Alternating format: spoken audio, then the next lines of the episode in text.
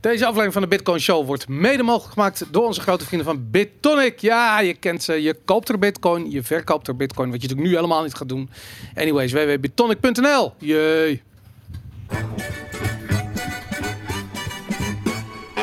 It's the Bitcoin Show with our very special hosts, Aaron, Boris, and Jan Willem. Yay!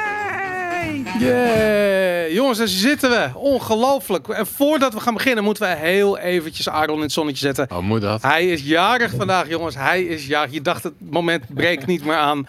Maar hij heeft corona overleefd. Het is denk ik een van je meest heldhaftige eh, eh, prestaties tot nu toe. Weer een jaar verder. Weer een jaar verder. Het scherm is niet voor niks geweest, Boris. Inderdaad, against all odds. Hier zit hij hoor. Gefeliciteerd Aaron. Dankjewel. Ik ben blij dat je jarig bent. ik hoop de kijkers thuis ook. Ik ben blij dat jij blij bent. Inderdaad. We gaan um, heel even snel de huishoudelijke mededelingen langs. Uh, onze website www.bitcoinshow.nl. Je kent hem. Uh, Telegram kanalen t.me slash de Bitcoin Show. Volg ons op Twitter, at de Bitcoin Show. Like, subscribe en uh, je weet toch, uh, vecht tegen de demonetization, de, de censuur die YouTube toepast. Help ons vechten tegen die uh, Goliath die ons nog nooit een cent heeft betaald.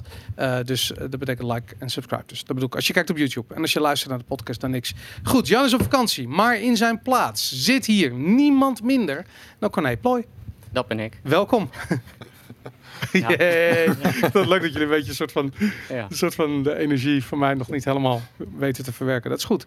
Um, Corné, jij werkt voor Bitonic. Dat klopt. En ik had je gewoon, ik heb bijna iedereen die het doet in Bitcoin uh, land, heb ik wel een keertje voorbij zien komen in podcast en alles.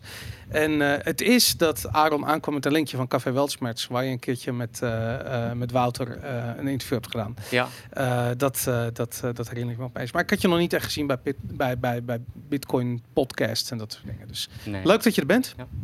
Ja. Wat, wat doe Corné, je? dan? Oh, sorry. Ja, nee, Corné was al met, uh, die was al met de Lightning Network bezig voordat het überhaupt de Lightning Network heette. Ja, dat klopt. Dat mag ik wel zo. Dat is goed. Zo zeggen we dat goed, toch? Ja, ik, Corné was. Nou, leg het zelf uit. Ja, er waren eigenlijk voordat het Lightning uh, zelf gepresenteerd werd, waren er al meerdere mensen bezig met Lightning-achtige dingen. En Mhm. ik was een van die mensen, dus ik. eh, eh, Ja, dus dat, gaat dan, Ja. dat ging toen om dat scaling een probleem was. Dat was duidelijk. Behalve, niet voor Mhm. iedereen, blijkbaar niet voor een Roger Ver. Maar voor de meeste mensen was wel duidelijk dat daar een technische bottleneck aan de hand was. En eh, nou, er waren dus allerlei ideeën. Een van de vroegste ideeën, zelfs Satoshi had het ooit al een beetje vaag over payment channels. Hè? Het idee, ja, los het idee van dat er misschien ooit iets van payment channels zouden kunnen komen. En de hele vroege versie van code zat er in de eerste implementaties van Bitcoin. Nou ja, en toen Corné was een van de jongens die waren al vroeg dus bezig met payment channels en manieren bedenken dat je dan dus payment channels in een netwerk kon linken en dat heette toen Amico Pay, toch? ja, ik was er eigenlijk al mee bezig voordat ik met Bitcoin bezig was. Wat ik, ja. Wat, eh, eh, Kan je- kan je hoe ik- nagaan, Boris. Hoe ik, hoe ik erop gekomen was, ik, eh, ik eh, ergerde me heel erg aan de hele manier waarop de OV-chipkaart geïntroduceerd werd. En ik, Ja. ik dacht eigenlijk van, van, ja, dat ding is niet veilig. Het wordt anoniem genoemd met die anonieme kaart, maar het is niet echt anoniem. Want ja, als je met PIN betaalt, dan kan Tuurlijk. het allemaal vastgelegd worden. Ja. Ja. Eh, dus ik dacht van, ja, er moet een open source systeem komen wat verifieerbaar is. Eh, dus ik dacht, ja, hoe maak je nou een open source betalingssysteem? Want ja, dan moet je die, die waarde, die moet op de een of andere manier toch, Ja. Je moet geen double spending hebben. Daarom. Bijvoorbeeld. Eh, ja, Details. Maar Nou, dat was je toen oplossen. waar, waar ik in eerste instantie op kwam was een Ripple-achtig systeem. En dat is niet het Ripple wat je nu hebt, Hmm. maar het Ripple zoals het oorspronkelijk gemaakt werd. Dat is eigenlijk een heel ander systeem. ja. Maar dat werkte eh, ja, net zoals het Lightning-netwerk als een soort netwerk, Mhm. maar dan met IOU's. Dus eh, ja, onderlinge schuld eh, Ja, ja. die eh, verhandeld wordt. Ja, En die dan dus ook weer onderling worden weggestreept. En dan uiteindelijk Ja, moet er ergens ja. iets gesetteld worden. Ja, maar dat was op basis van een beetje vertrouwensrelaties Precies, ook dan, ja, toch? ja. en dat, eh ja, dat zinde mij niet echt. Want ik dacht, als, als banken al als dominostenen kunnen omvallen, terwijl dat een strak gereguleerd systeem is, hoe moet dat met, dan met een peer-to-peer systeem? Ja. Ja. Dus ik, eh, eh, ja, ik liep daar een beetje vast en toen kwam ik Bitcoin eigenlijk tegen. Dat was dus in 2009 waarschijnlijk. Ja, ik kwam Bitcoin tegen in 2010. Ja. En toen kon ik er eigenlijk niet zoveel over vinden op het internet. Dus ik dacht, ik, las wat van dat hij heeft zijn eigen currency. En ik dacht van, ja, in theorie kan het werken. Maar het, eh, het heeft een probleem met een netwerkeffect. Van als niemand het accepteert, dan, eh, ja, dan heeft niemand ook reden om het, om het de waarde toe te kennen. Ja. Mhm. Eh, dus ik heb het toen ervoor laten zitten in 2010. Wow. En in 2011, toen kwam ik het weer ergens anders tegen. Dat was in het eh, Linux Magazine volgens mij. Oké. Had iemand een artikel over Bitcoin geschreven. En ik dacht van, oké. Eerst was het een super obscuur ding met twee regeltjes in Wikipedia of zo. En nu is het een heel artikel. Als, in- als het Ja. überhaupt op Wikipedia mocht. Want dat was Ja. ook nog een ding, hè? Dat werd verwijderd op het begin, de bitcoin. Ja. Als soort van, weet je, als scams zijn niet welkom op Wikipedia. Ja, echt. Oh, Ja. dat is vet. ja. nog Dus- een heel ding eh, Dus in de in, tijd. ja, in 2011 eh, eh, kwam ik dat weer tegen. En toen dacht ik van, hé, hey, dit ding is gaan groeien. Mhm. Eh, toen ben ik er helemaal in gaan kijken. En toen zag ik dus ook dat er inmiddels een exchange rate was. Een, eh, eh, het werd, werd verhandeld. En ik kon er meer informatie over vinden. Dus toen ben ik helemaal in die techniek gedoken om het echt helemaal te begrijpen. En toen dacht ik van, ja, dit systeem dat heeft dus iets wat waarde kan vasthouden. En een soort objectieve basis voor, voor waarde heeft Ja. zonder double spending probleem. Maar het heeft eh, nog wel wat nadelen met dat je op die confirmations moet wachten en zo. Ja. Wauw. Hey, maar wat, Ja. ik, wat ik wel interessant vind, want je, je, je kwam dat dus in 2010 voor het eerst Bitcoin tegen. Terwijl je was bezig met een manier om eigenlijk trustless betalingen te doen. Ja. En je struikelde over het feit dat je de, niet over dat waarde eh, onderdeel van Bitcoin eh, heen kon stappen. Terwijl juist het, het trustless gedeelte van Bitcoin zo goed was. Ik bedoel, het double spending probleem wat opgelost werd, was natuurlijk de revolutie. Ja, maar ik kon er ook niet zo heel erg veel over vinden op dat moment. Dat is het ding. Ja. Hè? Bitcoin was gewoon ontzettend. Niet alleen obscuur, maar ook gewoon heel eh, eh, onbereikbaar. Die verhalen Ja. die ik hoor van die mensen die in het begin in zaten, erin omdat ze mensen kenden die het konden uitleggen. Want voor de rest was er eigenlijk niet een platform voor. Er was niet, niet veel informatie. Er waren natuurlijk wat. Ja. Je, had, nog geen kleurrijke YouTube-filmpjes Ja. Nee. die precies uitleggen hoe Ja. Wanneer we naar de glimmende, maan gaan. glimlachende mensen Ja. alpaca-sokken van elkaar kopen en verkopen. Maar het is ook, ik geloof... ik weet nog letterlijk Ja. dat volgens mij dat We Use Coins video dat die uitkomt, dat was echt, dat was, ha- dat was haast een big deal. Van wow, nu wordt het begrijpelijk. alles was een big deal. toen. Ja, inderdaad. Ja. ja, ja, maar ik, ik, eh, ik geloof er dus ook heel erg in het netwerkeffect. Van dat een, een klein dingetje, als er netwerkeffecten spelen, dan wint de grote het altijd van de kleine in Ja. de markt. Eh, dus in eerste instantie geloofde ik het dus ook niet dat Bitcoin iets zou kunnen worden. Ook al werkt het technisch wel, zeg Ja, maar. ja. Maar in 2011 zag ik dus dat het gegroeid was. En dat was voor mij een heel sterke trigger. Want ik dacht van, dit is een klein dingetje. eh, dat, en dat aan het groeien is. Dat betekent het, het, het lukt om tegen de stroom in te groeien, gaan, zeg maar. Ja. Het, het, het- heeft een bepaalde kracht in zich. Mensen vinden het aantrekkelijk, om wat voor reden dan ook. Dat, Ja. dat het toch aan het groeien is. Ja. Ik had dat heel erg met eh, in 2013, begin 2013 had je die bullrun en da- daarna die crash.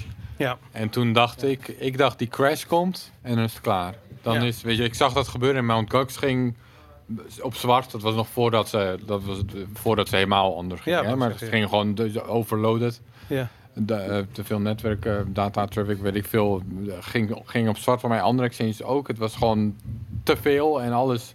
Ja. En de crash. En het was allemaal even onduidelijk wat er aan de hand was. En Bitcoin T ging down. En ook allemaal eh, gecrashed door te veel traffic. en toen dacht ik van, dat was het. Dat was Bitcoin. Ja. Leuk experiment. Maar juist dat het toen bleef bestaan. Dat het niet, dat, het, dat er weer, dat zeg maar die, die kracht erin zat. Dat mensen toch Ja. weer gingen kopen. Dat was voor mij ook een heel erg bullish. Of teken van, oké, dit heeft staying power. Ja, maar, juist als het dit overleeft, dat heeft staying maar als de markt ineens stort, maar technisch blijft het werken... dan, eh, dan is er ergens een bodem in de markt. Nou ja, blijkbaar in Er ieder is geval. ergens een bodem, of dat nou... Ik ben de bodem. Ja, ja, Als Bitcoin buyer een of last dubbeltje is, resort. ja absoluut. Als binnen de Bitcoin een dub- dubbeltje is, dan koop ik alles. ja, zo zit ik er ook in. Bij een Ja. bepaalde prijs ben ik bereid om alle 21 miljoen bitcoins te kopen. Inderdaad, ja. Ja, mijn mijn middelen zijn beperkt, maar de wil is er zeker.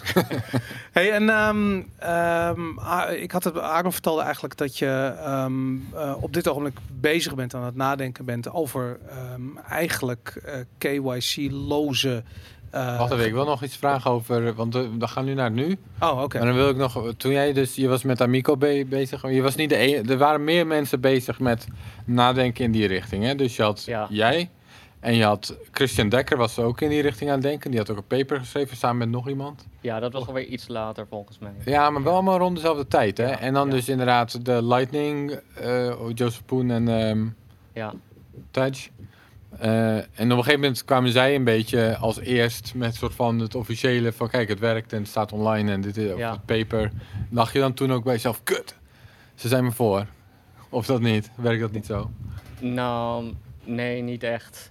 Eh, kijk, de, de, de geschiedenis was dus al langer, hè? Want ik in 2011, 2012 al bezig was met nadenken over Bitcoin en, eh, en het Ripple-achtige systeem combineren. En iemand anders wees mij trouwens op het schaalbaarheidsvoordeel toen. Dat had ik niet Oké. gedacht. Eh, dat was op het Bitcoin Talk Forum. eh. Van, van een tr- Het, trust. het ging jou echt Ja. om instant betalingen. Ja, het ging, het mij om instant betalingen. Ja. En iemand anders zei van, ja, er zit ook een voordeel in schaalbaarheid als je dit goed bedenkt. Right, oké. En toen heb ik, ben, ik, ben ik er verder over na gaan denken. Toen heb ik in 2013 een paper gemaakt voor AmicoPay. En daarna ben ik bezig begonnen met, met implementeren van AmicoPay. Ja, En in, eh, in de loop van de tijd, begin 2015, ben ik bezig gegaan om het een beetje te presenteren. Mhm. Of eind, eind 2014 misschien. En begin 2015, 2015 of begin eh, 2015 was volgens mij ook de presentatie van het Lightning eh, project. ja, dat klopt inderdaad. Zo uit, zo uit mijn hoofd was het vlak na dat ik eerst een presentatie deed ergens in Nederland bij een meetup. ja, en dat- Bitcoin Wednesday denk ik. Daar was ik bij of niet? Ja, ik heb eerst een presentatie gedaan bij de Bitcoin anders. Ethereum meetup. Oké, en later bij Bitcoin Wednesday. ja. En, In het eh, Vondelpark. Dat je ja. het nog weet, Aaron. Ongelooflijk. Ja. Dus ze zijn elke maand Ja, ergens anders. maar daar, daar, dat, eh, daartussenin, Ja, maar die week is nog wel. Ja, maar Dat daartussenin, daartussenin zat de presentatie van het Lightning systeem. Ja, Dus precies. ja. Ja. dat zou goed kunnen. Ja, dat klopt denk En ik. mijn- dat was dan maart ja, of zo. Mijn eerste reactie was toen het uitkwam, was ze hebben zelfs mijn presentatietemplate gestolen. Het, het leek er een beetje op. Alright. Maar eh, eh, ja, t- toen, toen had ik ook zoiets van, nou even kalm blijven. Eh, ik ben nu echt, echt de paper gaan lezen van hun. En ik kwam er wel achter dat zij ook wel wat, wat dingen hadden opgelost waar ik nog geen oplossing voor had. Ja, Dus ik dacht van, nou, weet je, we moeten gewoon constructief bezig gaan. dat gaat misschien een Ja. beetje om die channels, echt. Die Poont Rajat Ja. channels. Of, Eh, ja, inderdaad. ja. Hey, en, en waar ik benieuwd, wanneer heb je de stap gemaakt naar Bitcoin?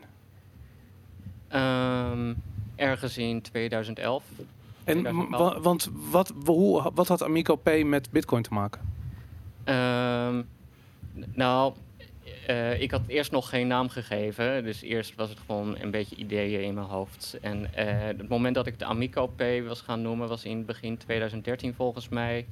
Eh, En dat was ook echt een tweede laag bovenop Bitcoin. Ja, dat was het idee. Ja, Ja. oké. Ja. En dat, dat heet Amico. Oké, ik Ja. begreep even niet dat het een tweede laag was op die manier. Hey, en eh, eh, toen kwam, eh, ehm, eh, ik bedoel, op een gegeven moment was natuurlijk Lightning technisch mogelijk naar Segwit.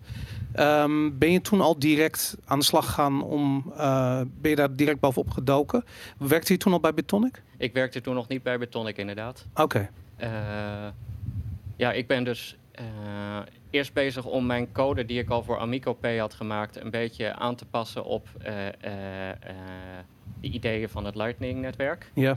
Ehm, ja, en later hadden we een meetup in Milaan. eh, bij Scaling Bitcoin Milaan. Ja. Ja die, die Lightning eh, Summit, zeg Ja, maar. de De, de Lightning eerste Summit. was dat, zei je. ja, ja, ja.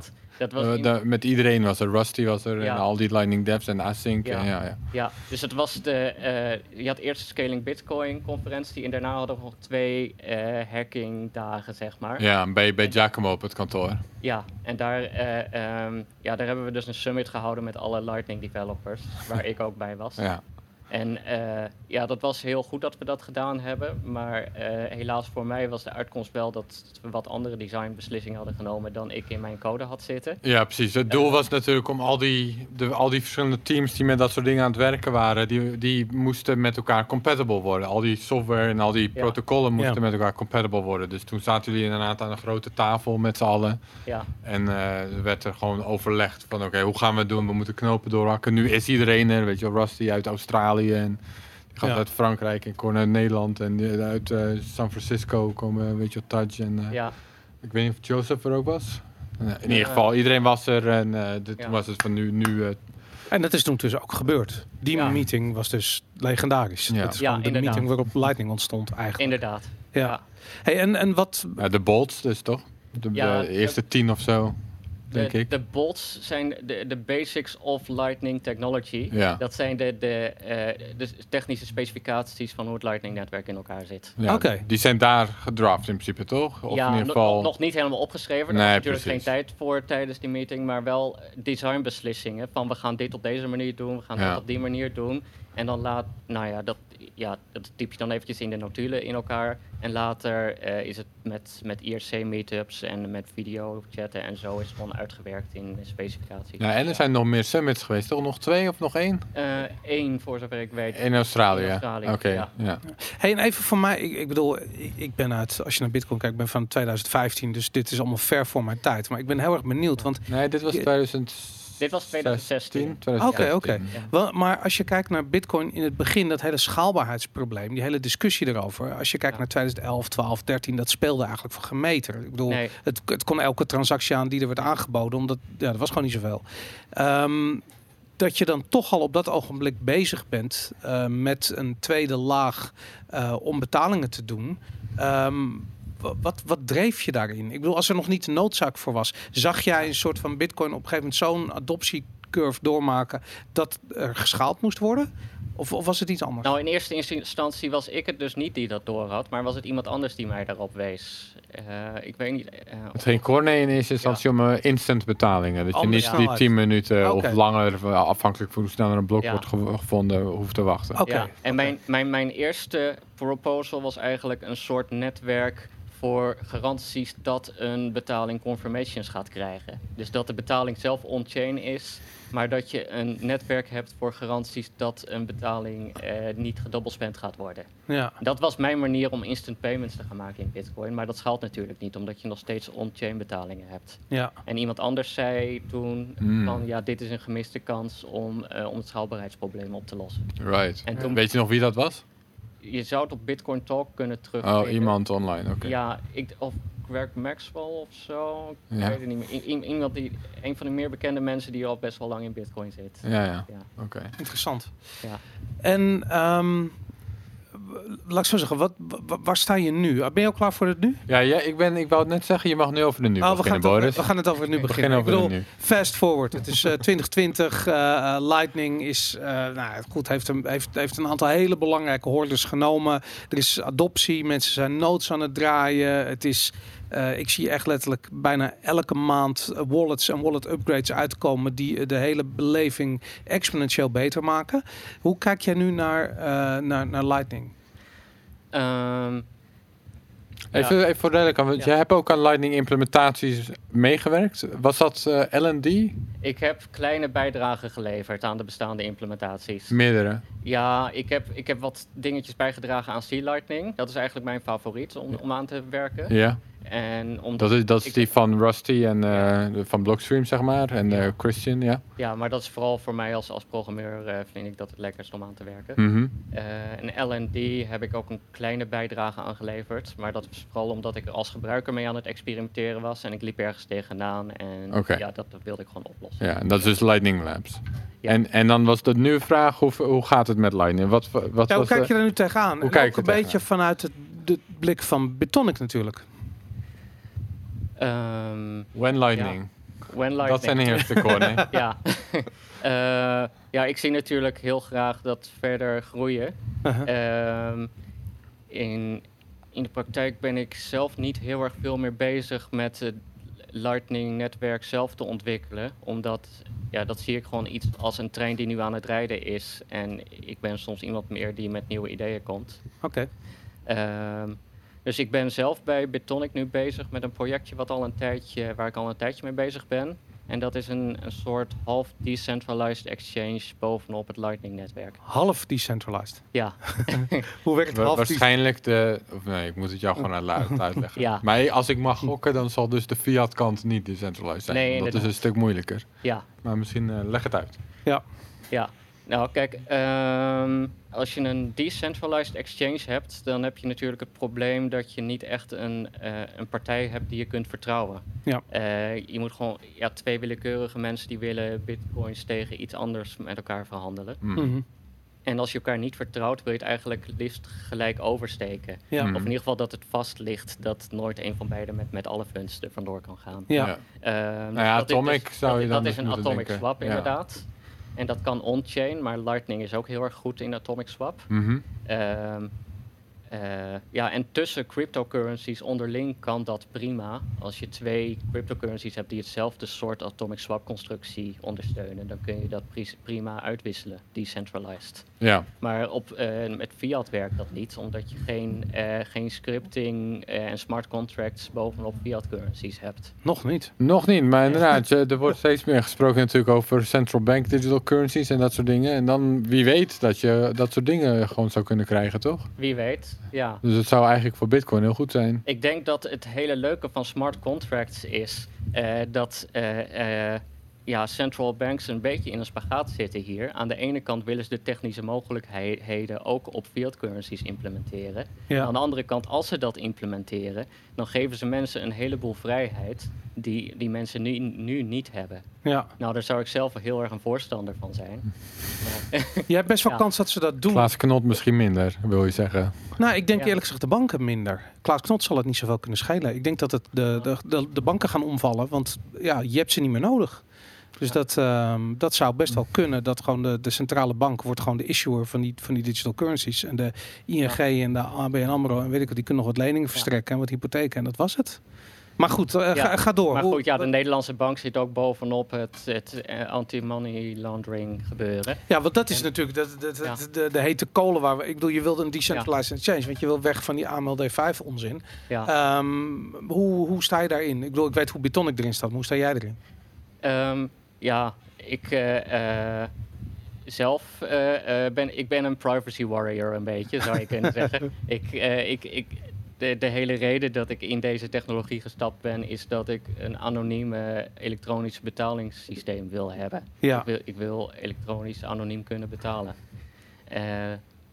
En daar, dat is natuurlijk direct in strijd met de hele anti-witwas, het hele anti-witwas gebeuren. Op zich valt het wel mee. Het is gewoon die custodial eh, horde die je moet nemen. En als je dat, of tenminste dat, dat van fiat naar bitcoin. Ik bedoel, ik heb de, Ja. laat ik zo zeggen, ik nou, heb, niet per... Nee, maak je... nou, ik, laat ik zo zeggen, ik denk als privacy het allerbelangrijkste was, het allerbelangrijkste probleem was voor eh, regelgevers, dan hadden we wel meer actie gezien in de richting van de Monero's en van Lightning en weet ik veel. En daar gebeurt eigenlijk niks. Het enige waar ze mee bezig zijn is van ja, het gaat om, eh, het gaat om fiat. Ik heb ook het idee dat Ja, omdat ze vanuit een fiat paradigma denken. Ze denken nog steeds dat mensen die bitcoin hebben dat alleen maar willen om meer fiat te krijgen. omdat het niks met maar privacy ze zijn, te maken heeft. ja, maar Boris, ze zijn toch ook bezig met dat je niet meer bedragen van meer dan 3000 euro Klopt. moeten via banken gaan of zo. Ja. Dus ja, als je, als, het- als je dat soort wetten, dan moet het inderdaad via fiat. En dan hoef je Maar alleen gaat nog maar daar... privacy. Het gaat om, om dat mensen, ze willen de boel dichttimmeren voor de mensen die zo meteen het systeem gaan ontvluchten. Ja, dat is jouw. Maar het gaat mij denk ik dus wel om privacy. Ze willen geen anonieme, ze willen geen anonieme betalingen. Dat vinden ze veel te. Ja, maar daar zijn ze Ja. niet op aan het handhaven. De regelgeving gaat daar niet Ja. over. De regelgeving gaat over. Daar zijn ze eh, toch ook op aan het handhaven. Maar de, re- de reden waarom ik voor privacy ben, is Hm. omdat ik denk dat privacy een noodzakelijke enabler is van vrijheid. En eigenlijk Ja. gaat het mij om die vrijheid. Oké. Eh, maar eh, ja, als je echt eh privacyvriendelijke mogelijkheden hebt, Hm. dan dat betekent het dat je die vrijheid ook hebt. En dat je dus ook als je wilt, als je die vrijheid in, in, in fiat hebt om anoniem te betalen, Mhm. dan kan je ook niet tegengehouden worden om, eh, om daarmee fiat met eh, bitcoin te verhandelen. Ja, nee, dat, dat is duidelijk. Goed, dan dus ehm, een decentralized exchange, ehm, waar je dus nog steeds je, met, ja, je, je euro's kunt omwisselen naar bitcoin, dus, of naar sa- satoshis, dat is het idee natuurlijk. Ehm, wat, is daar, dan- wat is daar de challenge van? Of hoe ver ben je daarin? Of wat, wat, hoe, wat is de status daar? Ja, het concept wat ik een beetje eh, probeer te bereiken is dat we eh, eh, met Bitonic atomic swap mogelijkheid bovenop fiat eh, aanbieden. En dat, eh, en dat ik daar bovenop eh, een decentralized exchange bouw. Oké, maar dan moet je dus op een of andere manier dus die fiat bes- beschikbaar maken in een atomic swap. Ja, en dat kan eigenlijk alleen met funds die bij Bitonic staan. Oké, ja. Du- Dus het, je, het betekent wel dat mensen alleen kunnen wisselen met, met, met andere klanten van Bitonic. Ja, Dus in die zin, de fiat kant is helemaal gecentraliseerd. nou ja, goed, in die zin is het dus meer zoals Blab dan, toch? Ja, maar de, de bitcoin kant is helemaal decentraal. Dus Ja, ja, dat snap, dat snap ik. We Maar zijn dan geen custodial van de bitcoins. En wij zien, Ja. wij zien ook niet welke bitcoins van waar naar waar gaan. U, überhaupt, omdat het over het Lightning-netwerk gaat en niet on-chain. Maar goed. Zeg, Eh, kan, kan niet die hele Bitcoin-kant afgesplitst worden in een ander bedrijf, Bitonic eh, Limited, wat, op Panama, wat in Panama gevestigd wordt, waar je voor de rest eh, gewoon een banktransfer naartoe doet en dat je geen enkele KYC, eh, ik bedoel de fiat kant. eh, sorry, de fiat-kant naar, eh, naar, naar Panama verhuist, zoiets. Ehm, eh, kun, je- kun je niet op zo'n manier eromheen? Het is, eh, ja, het is vast mogelijk, ja. Ja, Ik, eh, ik weet niet of Bitonic daar zin in heeft. Eh, het lijkt me niet inderdaad. ik geloof dat er al wel een andere eh, broker is die naar Panama verhuisd is. Moet je- Deribit is Ja, naar ja, Panama. precies, ja. ja. Ja. ja. Hey, en ehm, ehm, je zegt eigenlijk van oké, dus je, je, het is niet volledig anoniem, want je weet natuurlijk, ik bedoel, de, de, banken zien dat je geld overmaakt naar de rekening van Bitonic, dus die Ja. funds staan daar dan ergens. Ja. Ehm, vervolgens wordt er niet bijgehouden wat er precies gebeurt aan transacties. Dat is natuurlijk een voordeel in de zin van dat er niet achteraf kan worden teruggekeken naar van oké, deze transactie of deze satoshis zijn te linken aan die en die en die fiat transactie. Nou ja, kijk, Bitonic moet nog steeds wel aan allerlei regelgeving voldoen in, de, in deze situatie. Ja, Dus eh, wij moeten wel, eh, ja, wat wij dan aan gegevens hebben, daar zullen we een groot deel van vast moeten leggen. Van bijvoorbeeld, eh, ja, om, omdat er een atomic swap in ons systeem plaatsvindt, kunnen we wel zien van deze, deze persoon verkoopt zoveel euro's en deze koopt zoveel euro's. en waarom dan een decentralized exchange? Waar- waarom nog? Dat is toch niet meer decentralized dan? Het is niet meer decentralized aan de fiat kant. Maar een van de voordelen aan de bitcoin kant is wel dat wij geen custodial meer zijn over de bitcoins. Dus mensen kunnen hun eigen bitcoins beveiligen. Je kan niet meer gegokt worden. Als, Ja, als, wij, als wij als Bitonic gehackt worden dan, Ja, dan, dan verliezen mensen niet meer hun bitcoins. ja, En de, fi- de fiat die is veel minder aantrekkelijk voor hackers, Ja. omdat dat meer traceerbaar is. ja. Zou je, zou je het ook niet kunnen uitbouwen dat je op een gegeven moment een netwerk van exchanges krijgt of zo? Tussen verschillende exchanges in verschillende landen. En... Ja, dat kan wel. Ik heb in het protocol wat ik in mijn eh in Data Exchange heb geformuleerd, heb ik wel de, eh, de, de domeinnaam van de exchange als variabele gezet. Oh, nou ja, kijk Dus aan. Waardoor het een soort federated systeem zou kunnen worden, waarin an- andere eh, exchanges met, met hetzelfde protocol werken. Ja. ja. Ja. Oké, interessant. Ik moet je zeggen, ik vind het... De, Denk je dat de regulators dit gaan toelaten als, als, als je klaar bent? Ik ben in, ja, in gesprek met mensen binnen Bitonic die de compliance doen. Dus Ja. die, eh, ja, ik heb daar bepaalde voorstellen voor gekregen van wat ik moet doen om het eh, eh, aan... Die zien het wel als haalbaar. Ja, die zien het En we- kijk, we praten er, maar gaat dit echt gebeuren? Of is het een hobbyproject? Het, het, Is dit, en wanneer is het klaar? Wat is, hoe, hoe concreet moeten we hierover denken? ehm, ja, wanneer, dat is altijd lastig voor een softwareontwikkelaar. Ik weet het, ja. Eh, Twee weken. Ik kan wel zeggen van hoe ver ik nu ongeveer ben. Ik heb een protocol, ik heb een prototype wat exchanges kan doen. Met een, een, een, een dummy aan de, Die aan werkt de al. fiat kant. Ja? En eh, eh, hij is nog niet helemaal geïntegreerd met de Lightning node. En er, zit, er zijn ook nog bepaalde beveiligingsdingen die er nog niet in zitten. ja. En Ik- zit je, zit je hiermee aan be- bedragen gebonden? Of het zijn allemaal Wombo channels? Het, eh, op, di- op dit moment is het allemaal dummy geld. want Ja, dat is- snap ik, maar- Test, test bitcoins. Maar ik vraag om je toekomstvisie, Corné. Hoe zie je het voor je? Wat voor bedragen? Ja, het, eh, ja, ik weet niet. Kan Het je... gaat over het Lightning-netwerk. Dus Ja, je, hebt, daarom. je hebt dezelfde beperkingen als het Lightning-netwerk. Ja, dat zijn geen keiharde beperkingen. Dat is maar net hoeveel, mensen, hoeveel funds mensen in de kanalen willen stoppen. Ja. Ehm, Maar goed, ja, tot maar nu het- toe het, is, het, is het... het is geschikter voor kleine Ja. bedragen dan voor grote bedragen. Ja, maar voor Bitonic zou het... Ik bedoel, dat zijn sowieso vaak denk ik kleine bedragen die mensen kopen. Schat ik in. Ik, weet, ik heb geen inzicht niet in de boeken. je, maar, je, dat- je zou eens in het orderboek moeten kijken. Als je Ik geloof er niks van dat kleine bedragen zijn. Dat, eh, maar grote... heb je gezien wat voor pansen in zitten daar? ja, maar dan ga je, Zitten door heel Nederland? ja, maar dan... eh, nou, kijk, als heel veel mensen voor kleine bedragen kopen. Ik snap het. ja. En dan, en ja, ik verwacht altijd als je een grote...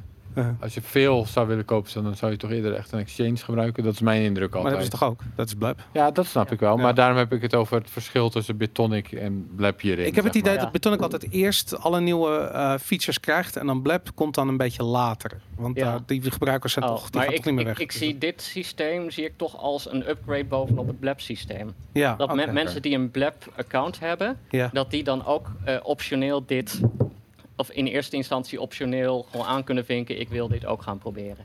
Ja. En dat je dan, als je er al helemaal onboarded bent voor Blab, dat je dan ook dit, de- dit half decentralized systeem kunt gebruiken om op Lightning te handelen. Oké, cool. Hey, Ja. hoe kijk jij naar eh, bijvoorbeeld BISC? BISC. De gede- decentralized gewoon Bitcoin exchange? Eh, ja, ik, ik heb wel eens wat dingen langs horen komen van andere decentralized projecten. Maar eh, ik weet de details eerlijk gezegd niet precies. Oké, Nee. nou goed. Het is Ja. denk ik wel een goed systeem om naar te kijken. Ook omdat ze Ja.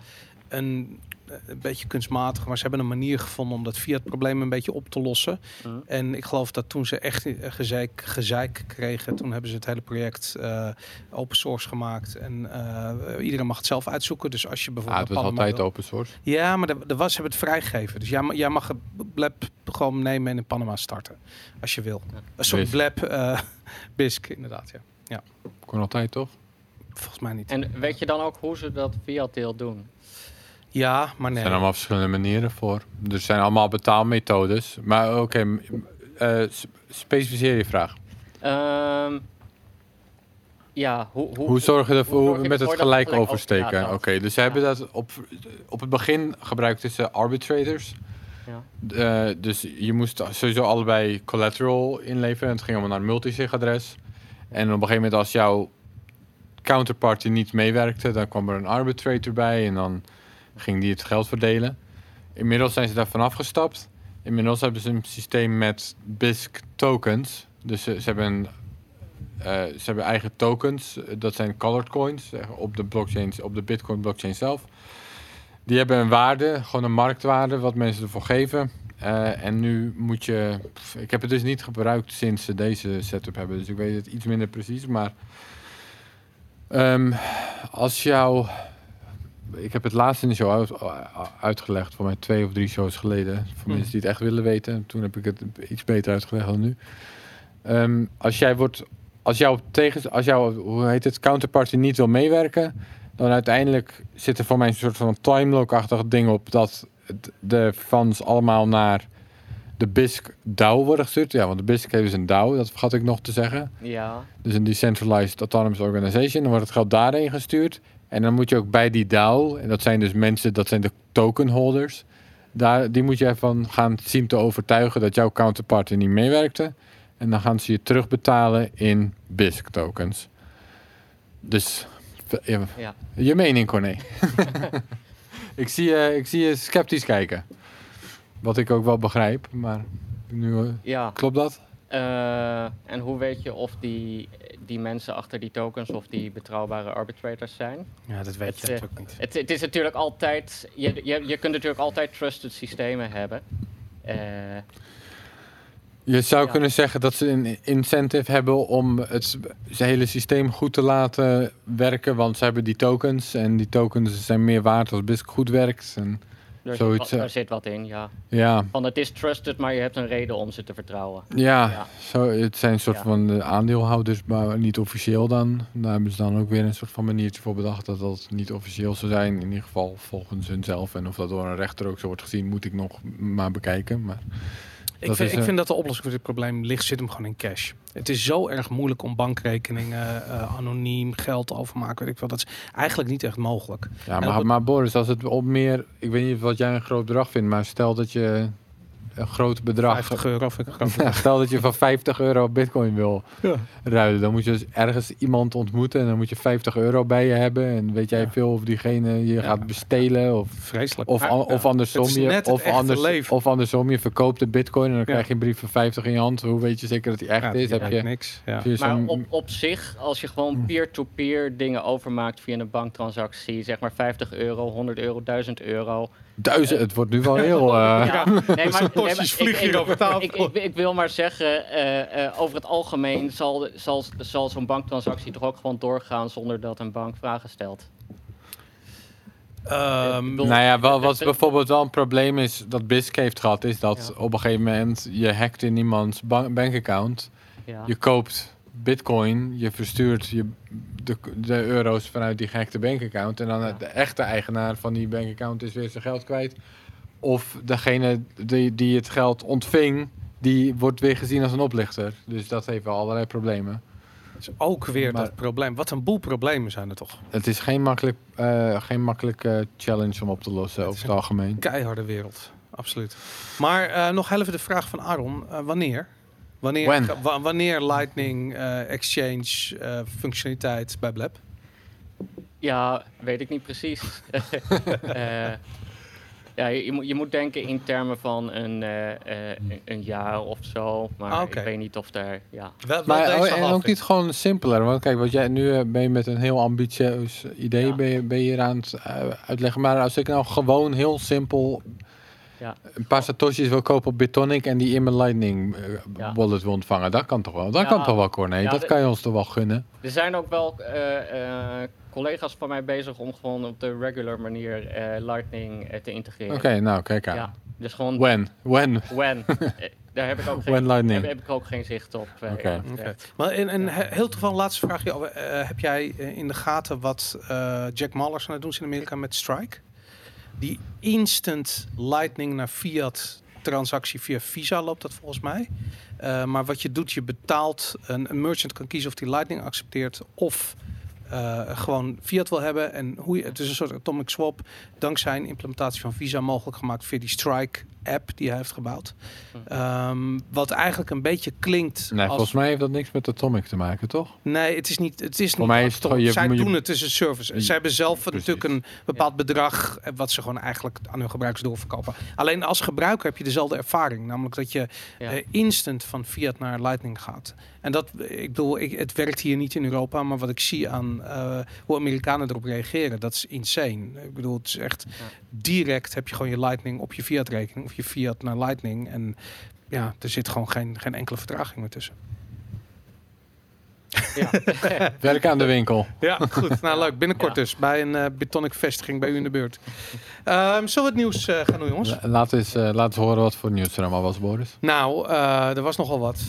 Ik wil eigenlijk beginnen met, de met de Ethereum supply discussie. Die is losgebarsten afgelopen week. Ik weet niet of jullie het in de gaten hebben gehad, maar Pierre Rochard heeft een, een, een, een hoe noem je dat, zijn, zijn licht laten schijnen op, de, op het vraagstuk hoeveel Ether zijn er eigenlijk in omloop. Ja. En kwam erachter dat we bijna elke Block Explorer met een ander antwoord kwam. En eh, nou goed, dat eh, bitcoiners hadden zoiets van, tada, zie je wel dat het een onzinproject is. Maar even denken hoor, bij Bitcoin kun je het gewoon uitrekenen aan de hand van de bloknummer. Ja, Hoe zit het bij Ethereum dan? nou omdat... Ja, dat weet niemand. Dat is dus, er waren een aantal, er waren een aantal eh, eh, dingen. En natuurlijk, er, er worden eh, ontzettend veel meer blokken eh gemined per minuut. Eh, ik geloof eh, eh, ongeveer 40 blokken per minuut worden gemined bij Ethereum. Zag ik voorbij komen ergens. Elke Daarnaast- 12 seconden, toch? Zoiets, ja. Ik, ik, Zoiets? weet, ik weet het niet, zou kunnen. Een blok per 12 seconden en heb je ook nog ankelblokken. Dus Ja, de ankelblokken, ja. kijk, dat is ook zoiets. Dat, ik wist dat helemaal niet, maar het is bij Ethereum dus het geval dat niet ieder blok wat gemined wordt de, eh, de reward in ontvangst neemt, de subsidie in ontvangst neemt. Nee, ook de blokken die niet, het niet gered hebben, krijgen toch een deel van de beloning. Want fuck it, eat printer go brr. het maakt ook al, wat maakt het allemaal uit? Socialisme, jee. En dat, eh, dat hebben ze geïntegreerd, of tenminste, dat is wat Ethereum is. Dus het is heel erg moeilijk om te kijken, ja, als het niet de blokken zijn die daadwerkelijk leiden tot de nieuwe eh, aanmaak van coins, maar ook nog de blokken die niet daadwerkelijk kunnen worden opgeteld bij de blokhoeveelheid. Ja, het is één grote Kan ik dan ook- Dus het is een beetje dat... Kan ik dan acht, ook achteraf nog een, eh, een fork maken ergens, eh, ergens in het verleden van Ethereum? Alles Ja, kan. nou, hangt er dus vanaf hoe, die- hangt dus vanaf hoe diep je gaat of zo. Dus eh, het, soort van, het kan een soort van wel, maar niet al te diep. Of, want, of dan moet je nog weer meer ernaast gaan minen of zoiets is het. Ja. Maar het is een beetje net als die eh, wat kinderen krijgen. Dat ze, iedereen is een winnaar, weet je wel. Ook Ja, als je niet ja. hebt gewonnen, dan krijg je nog een participation Award. daarom. Ja. Ja. dat is allemaal eh Iedereen voor gaat. één groot feest. Iedereen mag meedoen.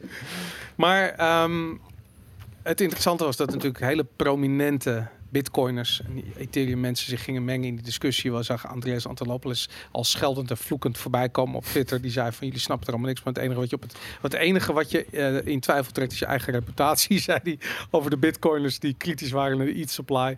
Ehm wa- wa- Corné, ik ben benieuwd. Eh, Even Sister, wat, wat is je mening hierover? Ik volg bij Ethereum niet in detail. eh, Ik ook niet. Nee. Dit is gewoon lachen langs de zijlijn. maar je hebt niet Ja, kijk, dus- Ik vind het wel bijzonder dat de exacte supply dus niet bekend is. Ja. Ik bedoel, In, in Bitcoin heb je ook kleine dingetjes van. Er zijn wel eens miners die zo dom geweest zijn om niet de hele coin eh, reward eh, op te eisen. Ja. En er zijn wel eens eh, eh, harddisks weggegooid. En die, die, zijn- die, nou, die bitcoins bestaan misschien ook niet meer. Ja, Eh, maar over het algemeen kun je toch wel zeggen dat precies bekend is hoeveel het er zijn. ja, Ja. daarom. Ja. Nou, je hebt dus inderdaad... Ik heb het ook maar een beetje lachend van de zijlijn gevolgd, Boris. Ja. Niet, niet echt in detail, maar... Een van de dingen, dus dat die Andreas bijvoorbeeld uitwees, was: oké, er zitten wel nuanceverschillen in van hoe je dat meet bij Ethereum, meer dan bij Bitcoin. Dus om een voorbeeld te noemen, nee, je hebt in ieder geval die ankelblokken. En dan dus op, omdat het zo snel gaat, dan ja, op, welk moment kijk je precies, weet je Ja. wel. En welke ankelblokken tel je dan precies mee? Dus daar zit een beetje een nuanceverschil in. En de Daarnaast- coins heb je nog? Ja, daarnaast heb Ja. je dus bijvoorbeeld inderdaad die burn-adressen, Ja. burn-coins. En bij Bitcoin is dat minder officieel dat bepaalde burn-adressen burn-adressen zijn. Ook al, weet je wel, al heet een Bitcoin dus Bitcoin Ether nog iets. Ja, dan is wel duidelijk dat het een burn-adres is, maar dan nog Ja. Is het niet officieel een burn-adres.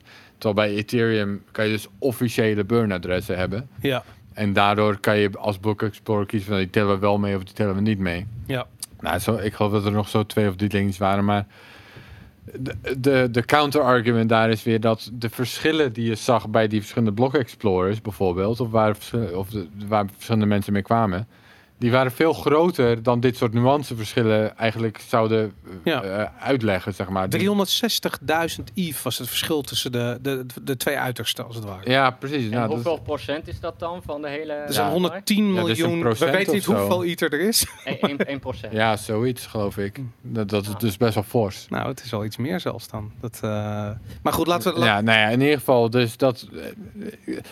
Dus ik weet ook niet precies hoe dat komt. En ik hou me niet genoeg met Ethereum bezig om dat te gaan uitzoeken. Of het kan me, weet je wel, geen van ons drieën Mhm. vindt het voor mij heel interessant. Wat ik wel, eh, dan zal ik nog. eh,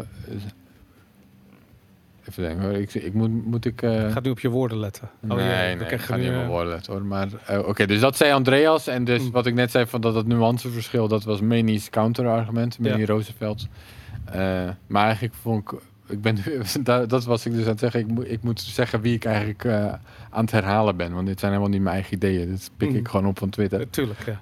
maar eh, ik vond Oedi, eh, Oedi's thread eigenlijk nog het best. Had je die gezien? Ik heb, ik heb heel veel gezien. Oedi Wertheimer, kijk, die legt uit dat eigenlijk maakt het maakt helemaal niet uit. Want, en de reden dat het niet uitmaakt, is omdat waar Ethereum mensen mee bezig zijn, dat is iets totaal anders dan waar Bitcoiners mee bezig zijn. geld. Ja. Precies, wij zijn bezig. Voor ons gaat het eigenlijk om die munt heel erg, om dat geld. We Ja. zijn geld aan het maken. En dan maken dingen zoals de total supply, die worden dan heel erg belangrijk. En hè, het moet hard geld zijn. En dat is Ja. zeg maar waar onze focus op ligt.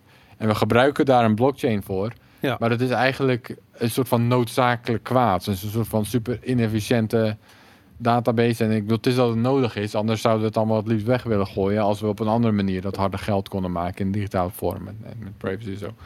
Terwijl Ethereum, daar is het soort van andersom. Daar gaat het ze om die blockchain. Ja. Ze denken dat ze met die blockchain allemaal magische dingen kunnen waarmaken in de wereld. En daarvoor, voor hun is het noodzakelijk kwaad die munt, die Ja. ETH. Van ja, we, we hebben iets nodig om miners Ja. een incentive te geven. We hebben iets nodig om dat een beetje draaiende te houden. Maar als je dat dus ziet als een noodzaak en niet, ja, dan, gaan ze zich ook niet druk maken om 1% meer of minder inflatie. Want dat is helemaal niet het punt ze waar ze geïnteresseerd in zijn. Dus het zijn die totaal verschillende filosofieën. Wat, uit, wat, wat verklaart eigenlijk dat nu bitcoiners hier zo opspringen van... moet je zien, ze kunnen niet eens de supply Ja. eh, vaststellen. Maar Terwijl je- Ethereum mensen, het maakt ze ook gewoon niet zoveel uit. Ja, het maakt ze Andere- niet uit, Andere cultuur. Totdat ze de flippening weer eh, om de hoek komt kijken. En ze denken dat Ethereum, de market cap van Ethereum, die van Bitcoin gaat overnemen. En dan is prijs opeens wel weer heel erg belangrijk.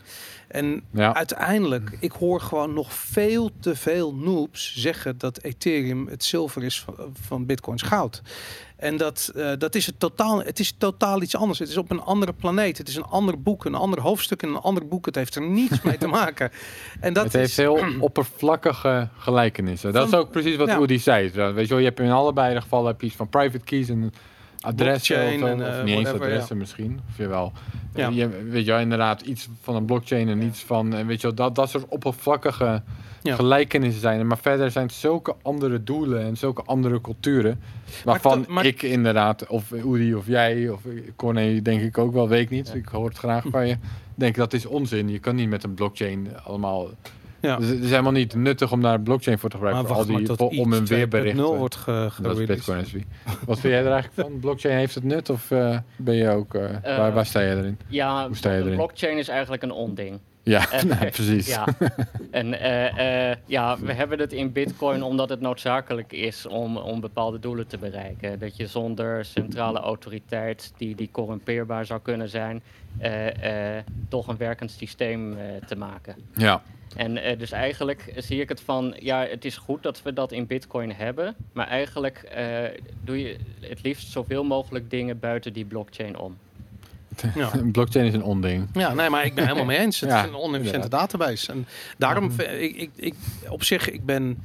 eh, eh, ik vind het altijd moeilijk als Andreas Antonopoulos zo eh, eh, eh, dingen begint te zeggen waarvan ik het, gewoon jeuk krijg. Omdat ik, hij is een van die, van die personen die, weet ik veel, in 2015, 2016 epische video's maakt. En, die, en die, al die prachtige vergelijkingen tussen wat bitcoin kon betekenen tegen het bankensysteem. Maar was daar heel goed in. En ehm, eh, op een gegeven moment heb ik hem ook horen zeggen. En daar was ik het heel erg mee eens. Hij zei van ja, wat, waar bitcoin maximalisten en ethereum maximalisten eh, eh, niet met elkaar over eens kunnen worden. Is dat, ehm, eh, kijk, hoe hoger die prijs van gas is, hoe hoger die prijs van ETH is, des te minder functioneel wordt dat hele ethereum project. Weet je, die blockchain loopt gewoon vast. En dat zag je bijvoorbeeld in 2017 gebeurde dat daar ook namelijk. En dat, dat betekent dat het speculatieve effect van Ethereum sloopt letterlijk dat hele project. En op het moment dat die prijs omhoog gaat, eh, ja, dan, he- dan, dan hebben ze een probleem. Iedereen die, weet ik veel, CryptoKitties 3.0 wil bouwen, heeft een probleem op het moment dat de prijs van Ether omhoog gaat. Omdat het gewoon, het wordt onspeelbaar, want het wordt onbetaalbaar. En eh, hij zei dat op een gegeven moment, en ik, ik ben het daar heel erg mee eens, dat iedereen die altijd roept van ja, je, het, het gaat om de functionaliteit, het gaat om de functionaliteit. En vervolgens blijkt het toch eigenlijk toch die tokenprijs te zijn die, en die ICO die toch wel heel belangrijk wie, is. wie zei dat? Andreas? Eh, wie ben je nu aan het quoten?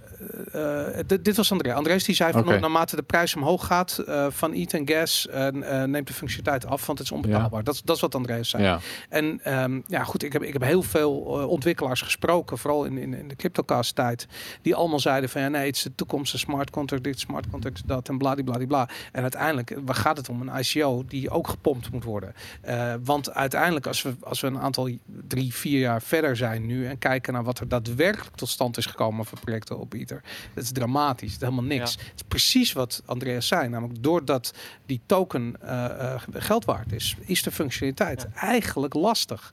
En eh, hoe kun je de, de, de, de waarde van Ethereum nou beter vernietigen dan door de supply cap los te laten en onduidelijkheid te scheppen over de hoeveelheid coins die er in omloop zijn en gewoon maar proberen die monetaire eigenschappen ervan kapot te maken. Dat moeten ze ook doen, want anders werkt het helemaal niet meer. Alleen het Ja, maar is dan, heb je, dan neem je weer de incentive weg voor mining en Ja, voor security. eh, En- Dat is het probleem waar ze nooit tegen, waar ze nooit uit gaan komen. En dat is het, dat is het lastige. Het moet iets waard zijn, maar het mag niet te veel waard zijn. Maar wat is Ja. nou de hele value proposition van Ethereum? Wat, wat maakt Ethereum beter dan Bitcoin. Vitalik is een genie, Corné. Ja, ja inderdaad. Ah, het is een beetje zoals de Apple fanboys dan. Dat, eh, Nou, dat is denk ik een ik- goede ik- ik- beschrijving. Ik, ben ja. zelf geen Apple fanboy, dus. ik ben geen Ethereum fanboy, ook geen Apple Nee. fanboy. Maar het, Ja. nee, maar het is dat. Het is, eh, ik, en laten we eerlijk wezen, die hele... Het is een cultus. maar dat toch? is heel crypto is is- een cult. Maar oorspronkelijk was het idee van Ethereum van je hebt een betere smart contracting taal. Ja. Eh, die die eh, Turing complete is, waardoor je gewoon complete Mm. computerprogramma's erin kunt zetten. De world's computer, Ja. toch? En op zich, eh, ik bedoel, ik, ben, ik heb me al met Bitcoin scripts bezig eh, gehouden. Daar kun je ook smart contracts in maken. Mhm. En eh, ja, ik heb me wel eens geërgerd aan de beperkte mogelijkheden die je daarin hebt. Ja. Eh, dus ik zie wel voordelen van een, een, een scripttaal 2.0, zeg, zeg maar.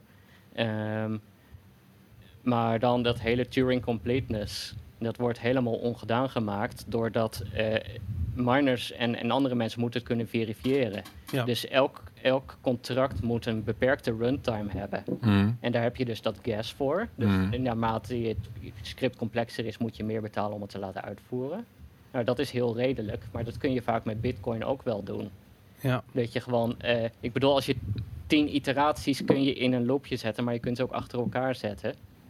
En dan heb je die loopje, het loopje niet meer nodig. Ja.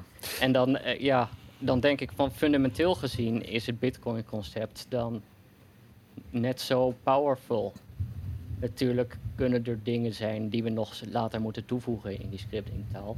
Mhm. Ja, Ja, en zeker als je dingen zoals Taproot krijgt, toch? Dan wordt dat nog Ja. makkelijker. Dan hoef je niet meer die tien dingen per se om de beurt te checken. Zeg ik dat zo goed? Ja, toch? Eh, Kijk, met Ja. Bitcoin dan ga je alleen voor de. Check je alleen de uitkomst van een berekening. Je maakt niet de berekening zelf. Toch? Dat zeg ik zo goed, denk ik. nou, bij de, ehm, bij de verificatie van de scripts eh, draai je het script wel elke keer. Dus elke keer als iemand eh, verifieert of een transactie wel goed is, dan voert, Ja. dan voert hij alle scripts uit. Die Ja in maar, dus, ja, maar dus juist bij Taproot hoeft dat niet meer. Dan hoef je alleen maar nog maar het, het script dat het is geworden te verifiëren in plaats van allemaal. Ja, in de, inderdaad. Je kunt een, een, eh, een script opsplitsen in eh, nou, geval A en geval B. En Ja. geval A kun je opsplitsen in A1 en Juist. A2. En, en als, als je op een gegeven moment de, eh, een script oplost via A2, dan hoeft B en A1 niet meer, niet meer geëvalueerd te worden. Precies. Ja. Ja. Ja, maar als je als soort van als eh, hypothetical. De hypothalamus. De hypothalamus. Niet helemaal, maar. Als Vitalik nou zou stoppen. Da- Hij- is al een keertje dood verklaard. Precies. En wat deed de prijs toen? Die, Die kelderde. die kelderde echt Ja. met 20% of zo. Ik, Ja. ik denk echt als hij zou stoppen, dan is het klaar met het project. Tenzij er op een of andere manier een soort van opvolger wordt gevonden dat de nieuwe Vitalik.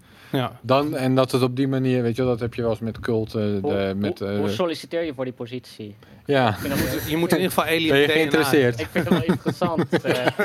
kan, ik, kan, ik, kan ik niet nog wat, wat eh, Ethereum pumpen dan? Of, eh, Ja, zeker. Dat, dat, is- dat, dat is een hele baan natuurlijk. Dat, eh, ja. Nee, maar sorry, ik maak je verhaal af. Ja. Nee, dat was mijn verhaal. Ik bedoel, als, ik bedoel, als, ja, ik denk alle, al, opperbelangrijk, Ja. denk ik. Het Nou ja, laten klaar, we, la- eh, laten we ook niet te lang stil bij staan. Ik Nee, bedoel, we weten allemaal, Ethereum, het is een grap, het is een joke. eh, eh, en ik vind dit soort discussies, ik vind het super funny. Eh, vooral omdat het nog maar de focus legt op wat Bitcoin namelijk wel is. En dat is namelijk hard geld. En dat is waar die Bitcoin goed, of die blockchain goed voor is. En voor niks anders. En eh, ja, Ethereum, eh, als er noobs luisteren die denken dat Ethereum een goed idee is om daar geld in te investeren, vraag je dan af waarom Ethereum geen supply cap heeft. En waarom het niet mogelijk is om te zien wat de exacte uitgifte is van het aantal ether tot nu toe. Dat, ehm, dat zijn belangrijke vragen om te beantwoorden. Goed, laten we doorgaan met eh Raoul Paal. eh, onze grote vriend, komt regelmatig langs. Hij is natuurlijk een eh, ex-fund manager. Een van de meest toonaangevende ehm, investment gurus op Twitter. En ehm, ook redelijk eh, eh, Bitcoin-minded geworden de afgelopen, ehm, wat denk ik? Redelijk. Ja, nou, nou, hij is ook nog wel een shitcoiner. Oh, maar, hij, maar hij vroeger moest hij er niet zoveel van hebben. Hoewel die zegt dat hij er al sinds 2012 in zit. Ik geloof daar helemaal niks van. Maar in ieder geval eh, sinds een jaar ongeveer is hij vrij uitgesproken pro-Bitcoin. En ehm, de dingen die hij zegt moet je best wel serieus nemen. Omdat hij is een van die mensen naar wie wordt geluisterd in de, in de investeringswereld. Op Wall Street, bij de grote fondsen. Eh, hij is degene die, die de trends zichtbaar maakt en ze uitspreekt. En ehm, nou ja, dat, eh, hij is een belangrijk persoon en hij komt met een eh, tweet, eh, of eigenlijk een, een, een, tweetstorm, een aantal tweets, die erop neerkomen dat ehm, de Bitcoin chart er zo ongelooflijk bullish uitziet. Eh, dat hij er eigenlijk geen woorden voor heeft. Eh, hij zegt van het, heeft, het is nog maar net uitgebroken in fiat termen. Het is nog niet eens uitgebroken in termen in goud bijvoorbeeld of in olie. Dat moet nog gebeuren. Ehm, en hij zegt it is a long way in time and price to go. Ehm, en eigenlijk weer ook een bevestiging van wat plan B natuurlijk zegt. Ehm, ik weet dat we altijd een beetje eh, niet te lang stil willen staan bij gesprekken over prijs. Maar ik heb nu toch wel afgelopen week steeds meer het idee dat die bullmarkt, die gekheid van 2017, dat dat er weer zit aan te komen. En dat we enigszins, ja, ik durf het bijna niet te hard te zeggen, maar dat we een soort van psychologisch moeten voorbereiden op de volgende eh, gekheid. Weet je, de, de, de, de, de, de overbelaste helpdesks, de, de Mount Cox die op zwart gaat. Daarom de kranten, die, de journalisten die de meest gekke onzin over Bitcoin eh, weer moeten publiceren. Zijn jullie er klaar voor? We willen niet dat op, Blep op zwart gaat, hè? Nee, we. eh, eh, ja, dus er zit altijd een, een, een beperking aan de, aan de groei. Want, eh, Ja, wat, we- dat we moeten we dus niet hebben. Ja.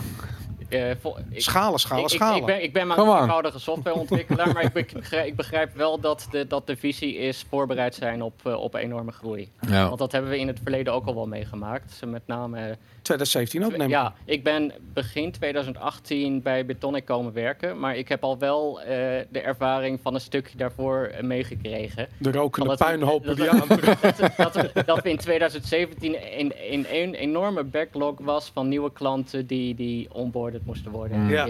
moesten worden. Dat gaat natuurlijk met dat systeem wat jullie hebben, dat je eh, een, de, de chip in je, in je paspoort kan scannen met je telefoon. Bij wijze van ID-verificatie. De- Dat wordt geautomatiseerd nu toch? Want vroeger moest je een kopietje paspoort en dat duurde dan weer drie dagen. Moest iemand naar kijken en weet ik veel. En dat is nu Ja. dus klaar. Ja, het voordeel van die chip eh, eh, eh, op je paspoort is dat er een digitale handtekening van de overheid op zit. Ja, Dus we kunnen het sowieso automatisch, geautomatiseerd zien dat het, dat het gewoon een betrouwbaar iets is. oké. Kijk, bij een, bij een kopietje, een foto van je paspoort of zo, dat is, je kunt er wel wat gegevens uithalen met, met, met beeldherkenning en zo. Ja. Maar eh, ja, je hebt, we hebben, je hebt toch altijd nog eh, een paar menselijke ogen nodig om te kijken of het niet duidelijk fake is. Ja, nou goed, ik, Ja. wat ik me kan herinneren in 2017, dat de meeste Bitcoin exchanges, daar kon je gewoon niet meer inschrijven, daar kon je niet meer bij. Dat was echt klaar. Ik weet dat er, volgens mij had je toen uh, Poloniex en weet ik veel wat voor obscure eh, exchanges je had. En daar, daar werden gewoon logins voor verkocht voor veel geld, omdat Ja. mensen gewoon als een gek die shitcoins wilden, wilden traden. Ehm, dus misschien is het goed voor de luisteraars die nog geen bitcoin hebben of daar nog niks of daar misschien van plan zijn iets mee te doen. Maak alvast die account aan op bijvoorbeeld een, een, eh, een BitTonic of, of, of kies een andere wat mij betreft. Maar, maar, maar bereid je voor op dat het straks misschien wel niet meer kan.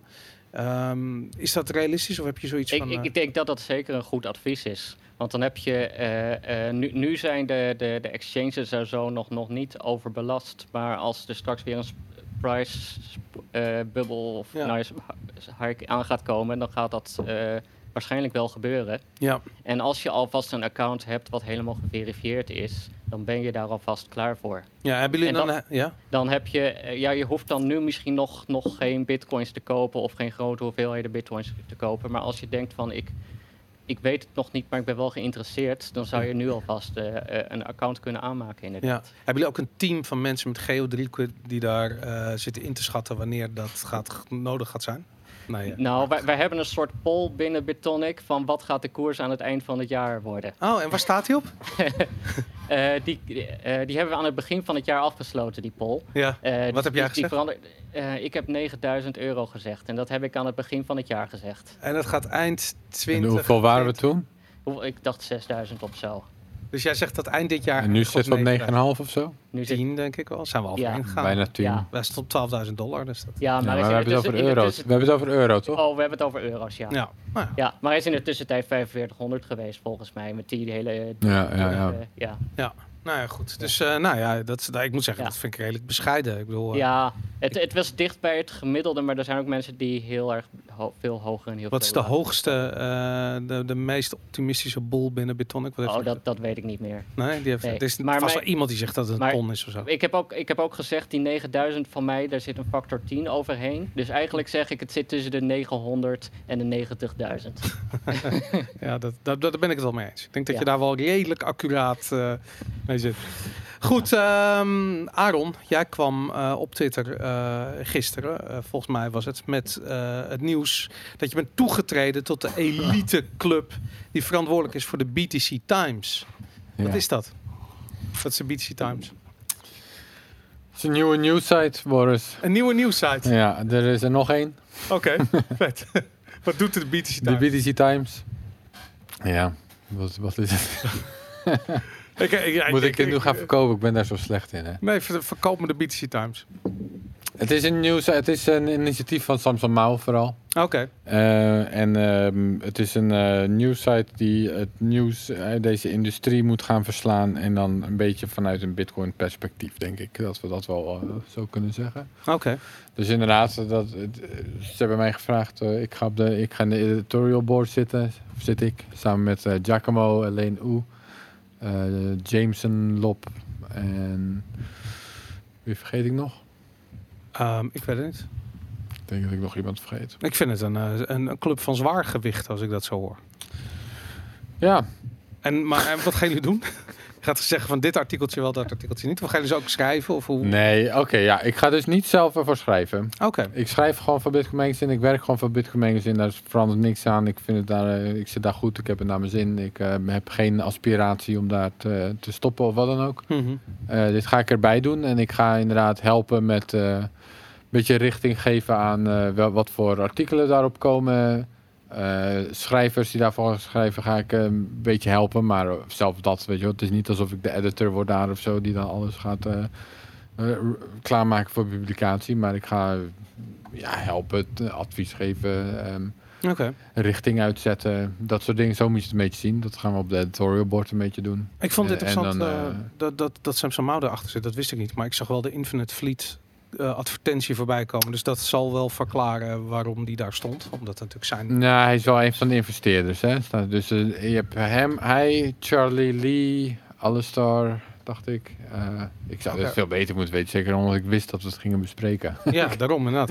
Maar, maar en wat, wat, is het, eh, wat is het verdienmodel? Want dat eh, ben ik heel erg geïnteresseerd in. eh, in natuurlijk vanuit de mediamaker perspectief. Advertenties. Advertenties. Wat vind jij daarvan, 20, Boris? Ja, de hopelas. De, de dode opgezet. Ja, ik moet ook zeggen, ik, ehm, Dat wordt lastig. ik, ik heb het zo ook gezegd. Ik Ja. denk dat het lastig wordt. Ik ben daar niet per se heel bullish over. Maar Ze gaan geen premium content met betaalde abonnem- abonnementen. ja, dat soort volgens dingen. mij is, ik bedoel, alles is mogelijk. Maar in eerste instantie is het idee vrij straightforward.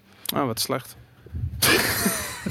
Ik kan het ook moeilijk verdedigen. Ja, Kijk, ik, ik, ik, heb, ik heb iets van, laten we kijken wat, wat, wat we ervan kunnen maken. We gaan gewoon Ja. beginnen. We beginnen klein en eh, misschien wordt het heel mooi. Ja, En zo niet, ja, dan niet. En, ehm, ik ben zo slecht in dit verkopen, maar ja nee, ik, stond, ik had echt, was, stond op het punt om het in mijn bookmarks toe te voegen. Maar ik denk dat ik het dan toch niet doe als ik, als ik zo hoor dat de financiële toekomst niet, niet zo gewaarborgd is. Hoewel, moet ik je wel zeggen, als Samsung Mao, die, die steekt er vast wel wat geld in. Die heeft echt wel geld genoeg. kijk, als Samsung ergens mee begint, dan meestal wordt het wel wat. Of in ieder geval, dan, dan eh, die- dat is wel een perfectionist en die steekt er gewoon eh, veel tijd en eh, geld eventueel in. En, en die willen gewoon wat van maken. En inderdaad, zoals je zei, er zijn andere zwaargewichten die, die eraan gaan bijdragen. En dus eh, als ik het positief moet verkopen, dan, dan eh, gaat het Dan een eh, goede expert-driven Ja, Bitcoin-focused publicatie worden. Maar- Kijk, maar- het is natuurlijk zo bij Bitcoin Magazine, daarom heb ik het ook gedaan. Wij zijn juist een beetje weg aan het gaan van nieuws. ja. Wij zijn meer bezig met streams, wij zijn Ja. bezig met video's, wij zijn bezig met... Podcast. Ik doe nog, ja, Ja. podcast, ik doe nog wel mijn, eh, mijn achtergrond, mijn technical explainer-achtige dingen. Uh-huh. Maar eigenlijk dat dagelijkse nieuws, dat doen we steeds minder. Ja. Nee, en in die zin is er wel een gat komen te ontstaan, denk ik. Want Coindesk doet van alles. eh, weet je wel, dat is een soort van blockchain publicatie. De blog Ja. is eh, haast anti al die dingen zelf. Ja, Eh, echt iets wat een beetje bitcoin focused is. Of in ieder geval bit- bitcoin perspectief. En nieuws doet dat, ja, daar, daar is een soort van vacuüm gevallen. Mhm. Nou, daar willen wij, zij, Is daar wil vaak, ik moet zeggen, er zijn zo ontzettend veel van die crypto-sites. Ik, ik Ja, maar de meeste zijn dus allemaal shitcoin sites. Ja, dat dat is het. Dus ja. zeg maar iets wat Ja. echt een beetje bitcoin focused is en, de, en, en zich op bitcoin richt en dat perspectief begrijpt en uitdraagt. Dat, dat, daar is een beetje een vacuüm gekomen, denk ik. Oké, En daar wil BTC Times inspringen. ja. Nou, ik denk dat dat kan. Ik ben wel, ja, de dingen zoals een verdienmodel, dat ben ik met je eens. Dat is gewoon super moeilijk in deze tijd. Ja. En dat, dat, dat is gewoon niet makkelijk. Nou ja, het is, het is gewoon... Maar, maar het, is, eh, ja. het is een goede groep mensen die daar is verzameld. En eh, er wordt een, we gaan een begin maken en eh, kijken of we dat balletje kunnen laten rollen. En als het lukt, dan zou het mooi zijn. Ja, en geen podcast, dus echt nieuws. Nee, het wordt echt straight news. Het wordt echt een nieuwssite die eh, Wauw.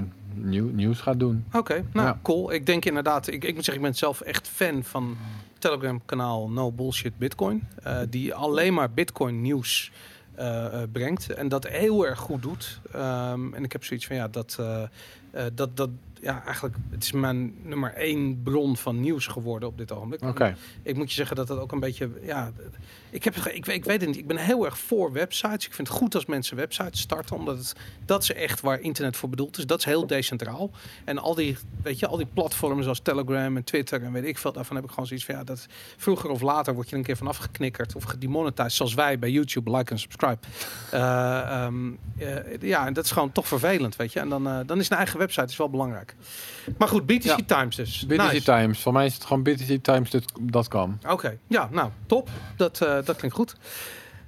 Ehm, ik heb nog heel klein. eh eh Raspberry Blitz heeft een update. 1.6 is uitgekomen. Corné, heb jij iets met draai je een eigen nood thuis? Nee, nog steeds niet eigenlijk. Het stomme is, ik, ik, ik draai gewoon eh, testnetwerkjes voor mijn eigen softwareontwikkeling. Maar ik heb eerlijk gezegd nog steeds niet een, eh, een normale mainnet eh, eh, Lightning node draaien. Oh, wauw, vet. Hey, en ben je, ben je voorstander van die, eh, ja, hoe zal ik het zeggen, van die plug-and-play concepten zoals MyNote en Raspberry Blitz, waarbij je eigenlijk gewoon een, een, een image downloadt of zelf bouwt en ehm, eh, daar eigenlijk alle software die je nodig hebt om een, om een goede Lightning node te draaien eh, op staat en dat je dat gewoon in je Raspberry Pi gooit en, en go. Klinkt eh, gebruiksvriendelijk, toch? Of niet? Ja. Ja, in principe eh, wel. Ja. Het is, eh, eh, laat ik zeggen, ik vind Raspberry Blitz wel de, de betere.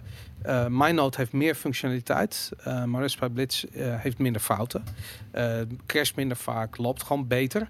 En wat ze nu hebben gedaan bij die 1.6 release, en dat moet gewoon even gemeld worden, is dat ze nu IP over Tor hebben. En dat betekent dat je dus nu ook bijvoorbeeld als je BTCP-server draait op die Raspberry Blitz, wat gewoon kan, dat je dus ook gewoon naar Clearnet toe kan. Me- me- voor, je, voor je betaling. Dus je kunt betaling accepteren zonder dat de hele wereld weet vanaf welk IP-adres eh, eh, je dat doet. Dus dat is eigenlijk dat is best wel nice. Dat, dat vond ik een mooie, zeker voor zo'n pakket vond ik dat een hele vette toevoeging. En eentje die volgens mij ehm MyNote nog niet heeft. Dat is niet, die hebben geen soort van achter Tor verstopt IP-systeem. Dus heel erg tof. Ben er blij mee, jongens. Ja, Ja. jullie ook. Ik zie jullie ook blij kijken. Ja. Eventjes iets anders. Gisteren groot nieuws. Ik weet niet of jullie het als groot nieuws hebben gezien. Het, is, het was al eerder gelekt in een nieuwsbrief, maar gisteren is het groots opgepakt. Het Amerikaanse bedrijf MicroStrategy, eh, een bedrijf wat eh, business enterprise analytics software maakt en diensten verkoopt, eh, heeft besloten om een gedeelte van hun cash reserves te houden in Bitcoin. 250 miljoen dollar hebben ze van de bank afgehaald, omgezet in ongeveer 21.000 bitcoin. En eh, dat hebben ze op, de, eh, op hun, eh, ja, in, hun- in hun balans gezet. Mhm. En ehm, iedereen had zoiets van: wow, weet je, dit is de allereerste keer dat een bedrijf een stap doet in de richting van het uitdrukken van hun resultaten in hard geld. Dus niet Eh, zozeer. een publicly traded company. de- Een, een S&P 600. nou, en als jij een voorbeeld hebt van een niet publicly traded company, zou ik het ook willen weten. Want dat, Nou, die zijn er. Genoeg bitcoin bedrijven, toch? Ja, behalve, eh, weet, eh, ik weet niet of die hun resultaten in bitcoin eh, Nou, sommigen wel hoor. Dat je, weet ik wel. je hebt toch ook wel van die MKB-bedrijfjes die bitcoin accepteren en dan niet meteen omwisselen. eh, Die het op de balans laat staan. Ja, Ja. dat zou kunnen. Kijk, in Nederland loop je het probleem. Als je een klein bedrijf bent, laat ik het zo maar zeggen. Dan eh, heb je natuurlijk het probleem dat als die bitcoin in hoog ga- omhoog gaat in waarde. Dat je natuurlijk gewoon betaal je eh, je vennootsbelasting. eh betaal, vennootschapsbelasting betaal je erover. Eh, en dat kan best wel veel zijn op het moment dat bitcoin een of andere belachelijke spurt doormaakt. Dus ik Ja. denk dat de meeste van dat soort eenmanszaken ondernemers wat die doen is die, die nemen die bitcoin gewoon zelf en, en rekenen gewoon af door middel van een dividenduitkering of weet ik wel wat. Ja. Eh, eh, ehm, maar die staan niet op de balans van een bedrijf. En Sure, maar er zijn echt wel bitcoin bedrijven die gewoon bitcoin hebben hoor. Oké, nou goed. zeker. Goed, dat, eh, dat, dat zou kunnen. In ieder geval, dit is niet een Bitcoin-bedrijf. Dit is gewoon inderdaad een eh, bedrijf opgenomen in de S&P 500. Mm, en, eh, nog wel. En die... eh, Blockchain, blockchain was zelfs, die had geen bankrekening Oh ja? bijvoorbeeld. Oké, interessant. ja. Dat wist ik niet. Maar ja, in- Misschien inmiddels wel hoor, maar voor mij ooit die waren die gewoon, dat was letterlijk een bitcoin-only bedrijf. George weet het misschien. oké, nou, ik, Zou in de tijd zijn dat hij hier nog werkte. ik, ik vraag me af of ze beursgenoteerd zijn dan. Dat, eh, maar goed, anyways. Dat, Blockchain? ja. Nee, dat niet. Nee, door- Da- daarom, dit Ja, is de eerste beursgenoteerde volgens Ja. mij. Zeg maar een groot bedrijf die dat doet. heb, wat heb je aan een beursnotering als je niks met fiat doet? Ik bedoel, dan kun je van aandeelhouders, kun je Ja. de aandelenuitgifte, kun je fiat krijgen op de beurs. Nou, misschien kan je straks wel dividend uitkeren in bitcoin. Hoe zou dat zijn? Hè? Jezus, dat zou super cool zijn. Kijk, uiteindelijk een bedrijf heeft altijd een investering nodig. Dus een aandelenmarkt is niet per definitie... Ik weet niet, zelfs als je geen fiat zou hebben, zou het nog steeds de moeite waard zijn om zoiets te doen. Alleen het gaat erom van ja, weet je, hoe accepteer je, hoe wil je investering terug hebben? Weet je, gaat dat, gaat dat zijn in de vorm van, van, van een dividenduitkering? Of gok je erop dat de, dat de aandelenprijzen omhoog gaan? Nou, hier, eh, ehm, ik, ik had zelf zoiets van, ja, weet je, ik, ik heb niet zoveel met, eh, met de aandelenmarkt, maar ik zou het interessant vinden als bedrijven inderdaad op deze manier hun, hun, hun, hun toekomstperspectief uitdrukken in hard geld. Dat vind ik interessant. En ik vind dat zij een goede eerste stap zetten. En dat, eh, ehm, ja, ook nog eens een keer heel veel, 21.000 bitcoin hebben ze opgekocht. Ehm, er zullen nooit meer dan duizend bedrijven zijn die dit kunnen doen. Nee, het is 0,1% van eh, alle bitcoins hè. Ja, Ja, daarom. Dus dat, eh, dat, dat, is nogal wat ja. Dat is nogal wat inderdaad, ja. Dus ik vind het vet. Het is groot nieuws. Ehm, ja, weet je, ik, het zijn een van de, weet je, je had altijd van die teksten van The Herd is Coming, weet je. Die, die, het was een beetje onzin natuurlijk, een beetje een lege term, maar dat werd dan in Ja. 2017 geroepen.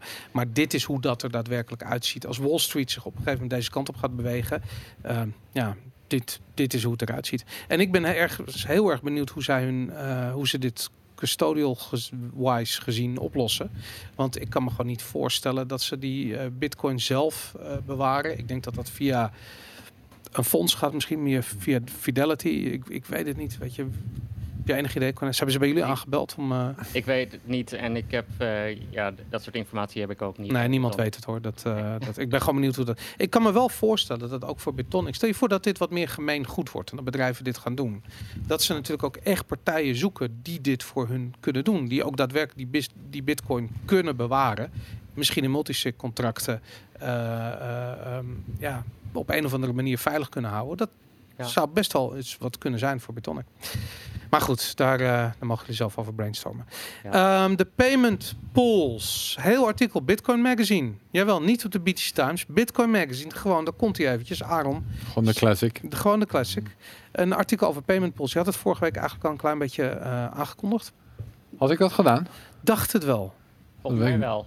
Oh ja? Heb jij geluisterd vorige Ja. week? Nou, ik heb het er net even bekeken. Oh. Oké, nou, nee, volgens mij heb je dat genoemd inderdaad. Ja. Maar ehm, eh, jij zegt payment pools could be Bitcoin's next layer 2 protocol.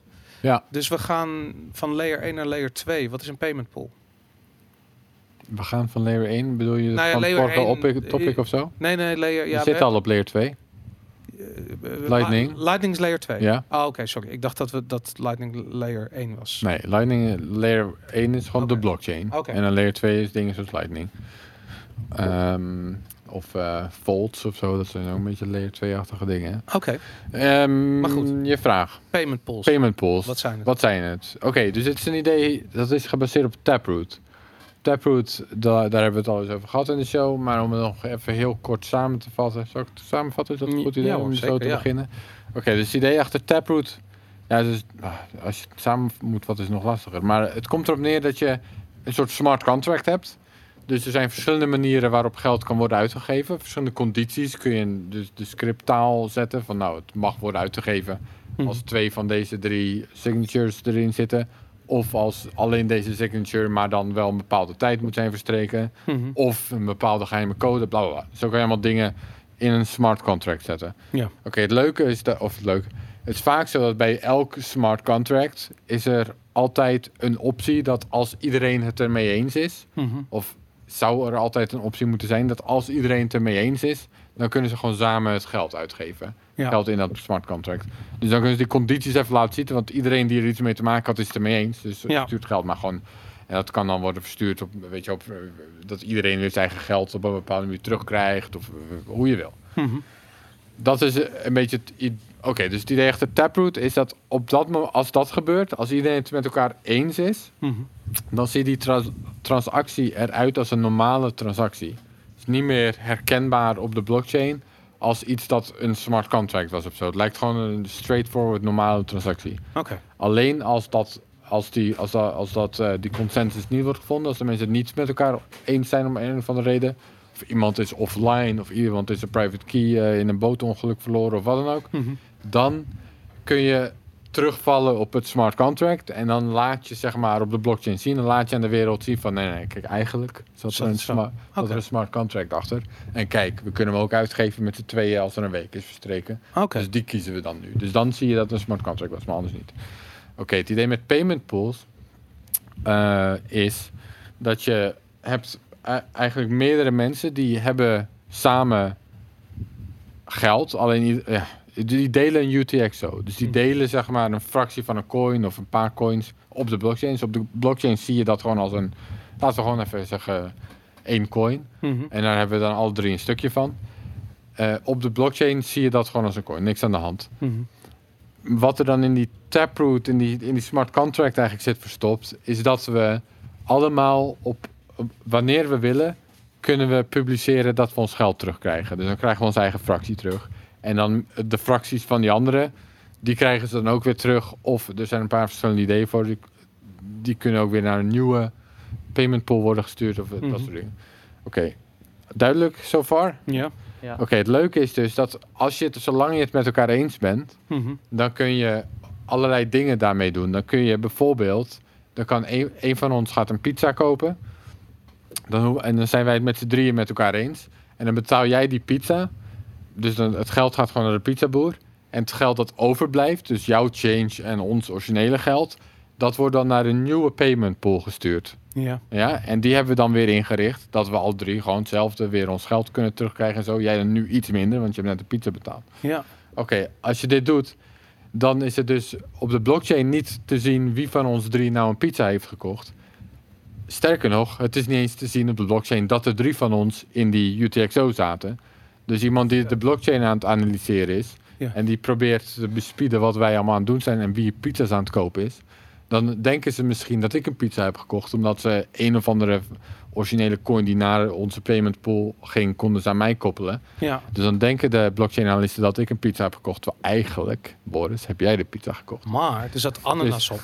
oh god, Dus ik wil mijn geld terug.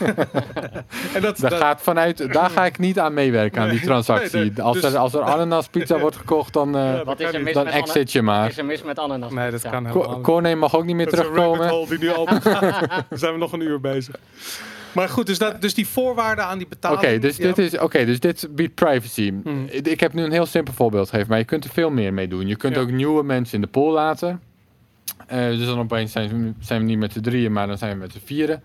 Eh er kunnen mensen uit de pool. Zolang we het met elkaar eens zijn, kunnen we op allerlei manieren gewoon die payment pool blijven veranderen. Kun je, hem- je kunt hem updaten toch, terwijl die bestaat. Dat Ja, vind ik zo interessant. Precies, maar dat, dus zoals ik het nu heb uitgelegd, doe je dat on-chain. Dus dan ziet het er nog uit elke keer als een normale transactie. Dat is een update van de, van de voorwaarden van de payment pool. Dat is een Ja, normale transactie. die, ja, dat ziet eruit als een normale transactie. Maar ondertussen hebben wij alle, kunnen wij alle dingen hebben geüpdate Ja. eraan. Nieuwe mensen erin, oude mensen eruit, pizza's gekocht, whatever. Oké. Ehm, maar je kunt dus, dit dus ook nog off-chain doen. Dus da- dan zijn we het off-chain aan het updaten. En dan onderling, dus een beetje Lightning Network-achtig Ja. werkt het dan. Dus eh, zoals een Lightning Channel updaten. Zijn we onderling zijn we de tijd aan het updaten. Maar dan weet de, eh, rest van de wereld helemaal, dus, dus nog onzichtbaarder. Wat, zeg wat maar. je, je hebt het over dat het een layer 2 protocol is geworden. Ja. Nou ja, en nu wil ik dan nog één stap maken voordat, eh, en dan, eh, Hm. dan, eh, dan ben ik benieuwd wat Corné ervan vindt bijvoorbeeld. Mhm. maar je kunt nu ook nog, Hm. en hier wordt het wel echt een beetje ingewikkeld, maar je kunt dus ook nog dat layer 2 protocol zo inrichten dat het eigenlijk zelf weer lightning channels en zo in, in embed. Of faults of andere dingen. Dat het dus weer een soort van layer... een voorbeeld waar je dat zou, hoe, hoe zou dat werken? Stel je voor, we hebben die pizza's, maar, maar we willen die pizza niet nu. Die willen we in 2050 willen we die kopen. Dus we zitten nu alvast de satoshis apart bijvoorbeeld. Ja. In een volt. En Hm. omdat we verwachten dat de Oké, dus, dus het, het, het, het wordt dus ingewikkeld. En ik vind het zelf hier ook ingewikkeld worden. Maar dus in plaats van dat je die exit hebt naar je eigen adres, Ja. heb je dan een exit naar een channel adres, zeg maar. Waarom zou je dat willen? Ik probeer het te visualiseren. Oké, dus eh, je kunt daar dus eigenlijk nog meer scale mee ehm, bereiken, bijvoorbeeld. Dus eh, channel factories is, was een idee, dus dan kun je... ehm, oh, God. Kun jij dit beter uitleggen dan ik, denk je? Want ik vind het ook al heel ingewikkeld worden op dit punt. Ja, ik, ik heb even gekeken naar dat, dat Taproot en die, eh, eh, die payment pools. Eh, de, de koppeling met Lightning heb ik nog niet in detail bekeken. Nee. Maar, ik, maar ik- channel factories, dat ken je bijvoorbeeld wel natuurlijk, denk ik. ja, in grote lijnen. Ja, Ja. oké. dus kijk, het, de, de limitatie... Ja, Boris, je maakt het me moeilijk hier. Ja, ik, weet- ik weet Het het, is, niet. Dus ik vraag ja, maar het- ja, ben maar- expert hier. ja, de ik weet editorial het. board van BTC Times, Ik, eh, eh, Bitcoin maar- Magazine. Kijk, ik, tot heel lang kan ik het zelf al goed volgen en uitleggen. En er komt een punt dat zelfs ik denk, oké, nu wordt het echt ingewikkeld. Oké. Maar inderdaad, ehm, eh, met- een ik. ik, kom erop Nou, terug. anders hebben we het volgende week. het komt erop neer, je kunt gewoon, je kunt dus eh, een lightning channel uiteindelijk, wat je op de blockchain ziet, is ook een adres. Ja, Dat is uiteindelijk wat je op de blockchain ziet. ja, Dus dan kan je dat, die channel, dat adres, dat kan je ook weer in zo'n payment pool embedden. ja, Dus iemand gaat eruit en dan gaat het uit naar een andere channel. ja. Of Ja. naar een vault, weet je wel. Dus, dus je gaat... Maar je zegt je van, je zegt, een vault is ook een adres. Dus je zegt, oké, ik, ik, ik close hem nu bijvoorbeeld. En Ja. daarmee close ik het ook voor jullie. Dat zo hebben we het ingericht. Wat er dan gebeurt is dat ik het niet naar jouw adres stuur en dat je het in je wallet hebt. Maar dat ik het naar jouw vault stuur. Ja, snap. En dat het daarna weer moeilijker is om uit te geven. Dat je daar weer allerlei condities... Dus het is Maar kan, maar contracten, kan zijn, contracten in contracten. kan het zijn dat is ik die bijvoorbeeld... Russische popjes, eh Boris. Ja, nee, dat je, het. die miljoenska's. It's Maar- smart contracts all the way down. Yes. Oké, maar nu heb ik een vraag. Ik wil dat die pizza die we gekocht hebben, waar ananas op zit, waar ik niet tevreden was, ik wil mijn, mijn geld terug en ik wil dat on-chain terug. Jij krijgt je wisselgeld terug op via Lightning en Corné wordt uitbetaald in een Volt en die... Nou ja, voor de duidelijkheid, in dit geval, als we het met elkaar eens zijn, Ja. dan, is er niet, dan is het simpel. Dan, dan krijgen we ja. gewoon het geld maar ik, heb, ik, ik wil die ananas niet. De- nee, maar wel, dat maakt niet wel. uit. Oh, wij, ja, nee, ik sowieso niet. Maar goed, Corné wil graag de ananas. ik wil mijn geld terug, jij wil het wisselgeld terug. Jij gaat zegt, oké, vooruit. Nou, ik haal die ananas er wel af. Ik Ja. hoef de hele pizza niet. Dus dan, dan zou, je dus, zou het dus mogelijk zijn om een transactie eh, eh, eh, uit te voeren op zo'n manier dat er uit wordt betaald naar Lightning en naar on-chain adressen bijvoorbeeld. Volgens mij zou het idee dan moeten zijn dat de Lightning channel wordt geüpdate. En daarmee ook de payment pool wordt, wordt geüpdate. In een, en dan dat beide off-chain. Dus de nieuwe off-chain structuur. Ach, ik, Ja. Boris, ik, Ik, ik, als beg- Corné het ook ik niet kan begrijp, ik uitleggen, begrijp dan... nog niet precies hoe, ik, eh, hoe, hoe de integratie met Lightning gaat. maar eh, een Lightning kanaal is altijd tussen twee partijen. En die twee partijen moeten wel allebei de vertrouwen erin hebben dat dat Lightning kanaal eh, eh, gaat werken. Ja. Dat, dat ze hun geld kunnen terugkrijgen van dat kanaal. Ja. En dus ik denk als dat Lightning kanaal niet geankerd zit in een directe on-chain transactie, maar als het in zo'n payment pool zit, dan denk ik dat de beide deelnemers van, dit, van het Lightning kanaal ieder geval ook die payment pool moeten begrijpen. Ja. Ja, dat denk ik ook, ja. Inderdaad. Het, volgens mij moeten ze beide ook wel in die payment pool zitten dan. Ja, en Ja, waarschijnlijk moeten ze ook allebei de payment pool kunnen sluiten. ja. eh, om, om het kanaal te, eh, op, eh, on-chain te kunnen zetten. Ja, ja, dat klopt volgens mij, ja. Ja, inderdaad. Maar je gaat hier dus applicaties krijgen die gebruik maken van het protocol, die boven, je boven, eigenlijk bovenop Lightning gebouwd worden. Die dus eigenlijk gebruik maken van best wel ingewikkelde, verschillende uitkomsten van situaties die betalingen tot gevolg hebben. Dat is eigenlijk waar we het hier over hebben. En die on-chain als, je wil, als, je wil dat ik, als je wil dat ik het meest praktische voordeel hiervan gewoon even noem, dan is het dat het nog een, nog een eh, magnitude aan scaling zou kunnen waarmaken. Oké, want nu, eh, elke Lightning channel moet nog steeds worden Snap. geopend en gesloten. Er zitten nog steeds allemaal on- on-chain transacties aan vast. Ja. Dus uiteindelijk gaan we weer tegen een limiet aanlopen. Wat die limiet is, dat kan ik je nu niet precies vertellen. Weet jij dat? Hoe, wat zijn er schattingen van? Hoeveel mensen? Nou, het, het is afhankelijk van wat voor rampscenario je voor ogen Ja. hebt. Eh, Mm. Want het, het ergste geval in Lightning is dat iedereen tegelijkertijd zijn kanaal wil sluiten, omdat het Ja. mis is Ja. of zo. Precies. Ja. En dan, dan wil iedereen tegelijkertijd on-chain eh, zijn- zijn zijn kanaalsluittransacties hebben. En dan, dan loop je tegen de block size limiet aan. Ja. Oké, nou hiermee kun je dus eh, gewoon eh, ja, weer een magnitude aan scale. ik snap het, omdat voor er in die, in omdat die er, omdat er minder, gebeuren. Ja. ja, dus minder openen en Ja. closen en. eh, Minder heen en weer overgemaakt. Ja. Dus ja, ik, ge- ik geef toe, het is gewoon ingewikkeld en ik Het vind het ook moeilijk om het uit te leggen, maar het, het conceptueel klopt het wel Ja. en, en is het clever. Nou goed, jij bent altijd heel erg goed in het uitleggen van die conceptueel eh, eh, en, en eh, voorbeelden waar eigenlijk nog niet zoveel voorbeelden van zijn. Weet je, dat is met Lightning ook al. Weet je, ik bedoel, dat was ontzettend moeilijk conceptueel om te begrijpen toen mensen er voor het eerst over hoorden. En dat artikel van jou met die tekeningetjes was zo belangrijk voor eigenlijk iedereen in die Bitcoin om te begrijpen wat het was. Want ja, Ja. eerlijk gezegd, het, het heeft mij, het zou me niet verbazen dat het me vol half jaar gekost heeft voordat ik echt snapte hoe Lightning werkte. Maar, Ja. Maar goed, dat is, eh, het is interessant. Je krijgt dus nu protocollen gebouwd bovenop Lightning. Nou, dit is bovenop Taproot, dus je moet het eerder zien als... ehm, e- een van die jongens die hiermee bezig is, die, eh, of, eh, dat, er zijn verschillende beetje variaties van hoe je dit kan, precies kan doen. En zij beschreven het op een gegeven moment als alsof je een soort van ja, smart contract pockets maakt. Waarmee de pockets allemaal identiek aan elkaar eruit zien. Mhm. Dus dan kan je aan de pockets niet meer zien wat voor smart contracts er verder dan helemaal in zitten. Ja. En daarmee zou je dus eigenlijk ja, nog meer fungibility en privacy en allemaal dat soort dingen voor elkaar. Dus het, zijn, het, is, het is eigenlijk een layer onder Lightning in die zin zou ik het wel noemen. Dus bovenop Taproot, maar tussenin Wow. dus eigenlijk, Oh, eigenlijk wordt dus- Lightning dan third layer. Zo Ja. kun je het een beetje Ja, we zien. gewoon Toch? Zo zou je het eigenlijk Ja, moeten dat- beschrijven dat, dan, Dat toch? zal het dan waarschijnlijk worden. Ja. Nou, nou, je hebt het voor het eerst gehoord hier bij de Bitcoin Show. Lightning is een third layer eh, eh, systeem. Eh, jongens, we zijn aangekomen bij het einde van deze de Bitcoin Show. Ik zweet hier letterlijk en figuurlijk van mijn stoel af. Het is niet normaal hoe, eh, hoe warm het is. We zijn ongeveer anderhalf uur bezig geweest. Eh Corné, dank je wel voor je, voor je komst. Gedaan. Ehm, Succes bij Bitonic. En eh, we horen het als Lightning daar eh, geïmplementeerd is. Mhm. En eh, Aaron, fijne verjaardag. Ja, dankjewel Boris. Je, tot volgende week. Strong hand, everybody!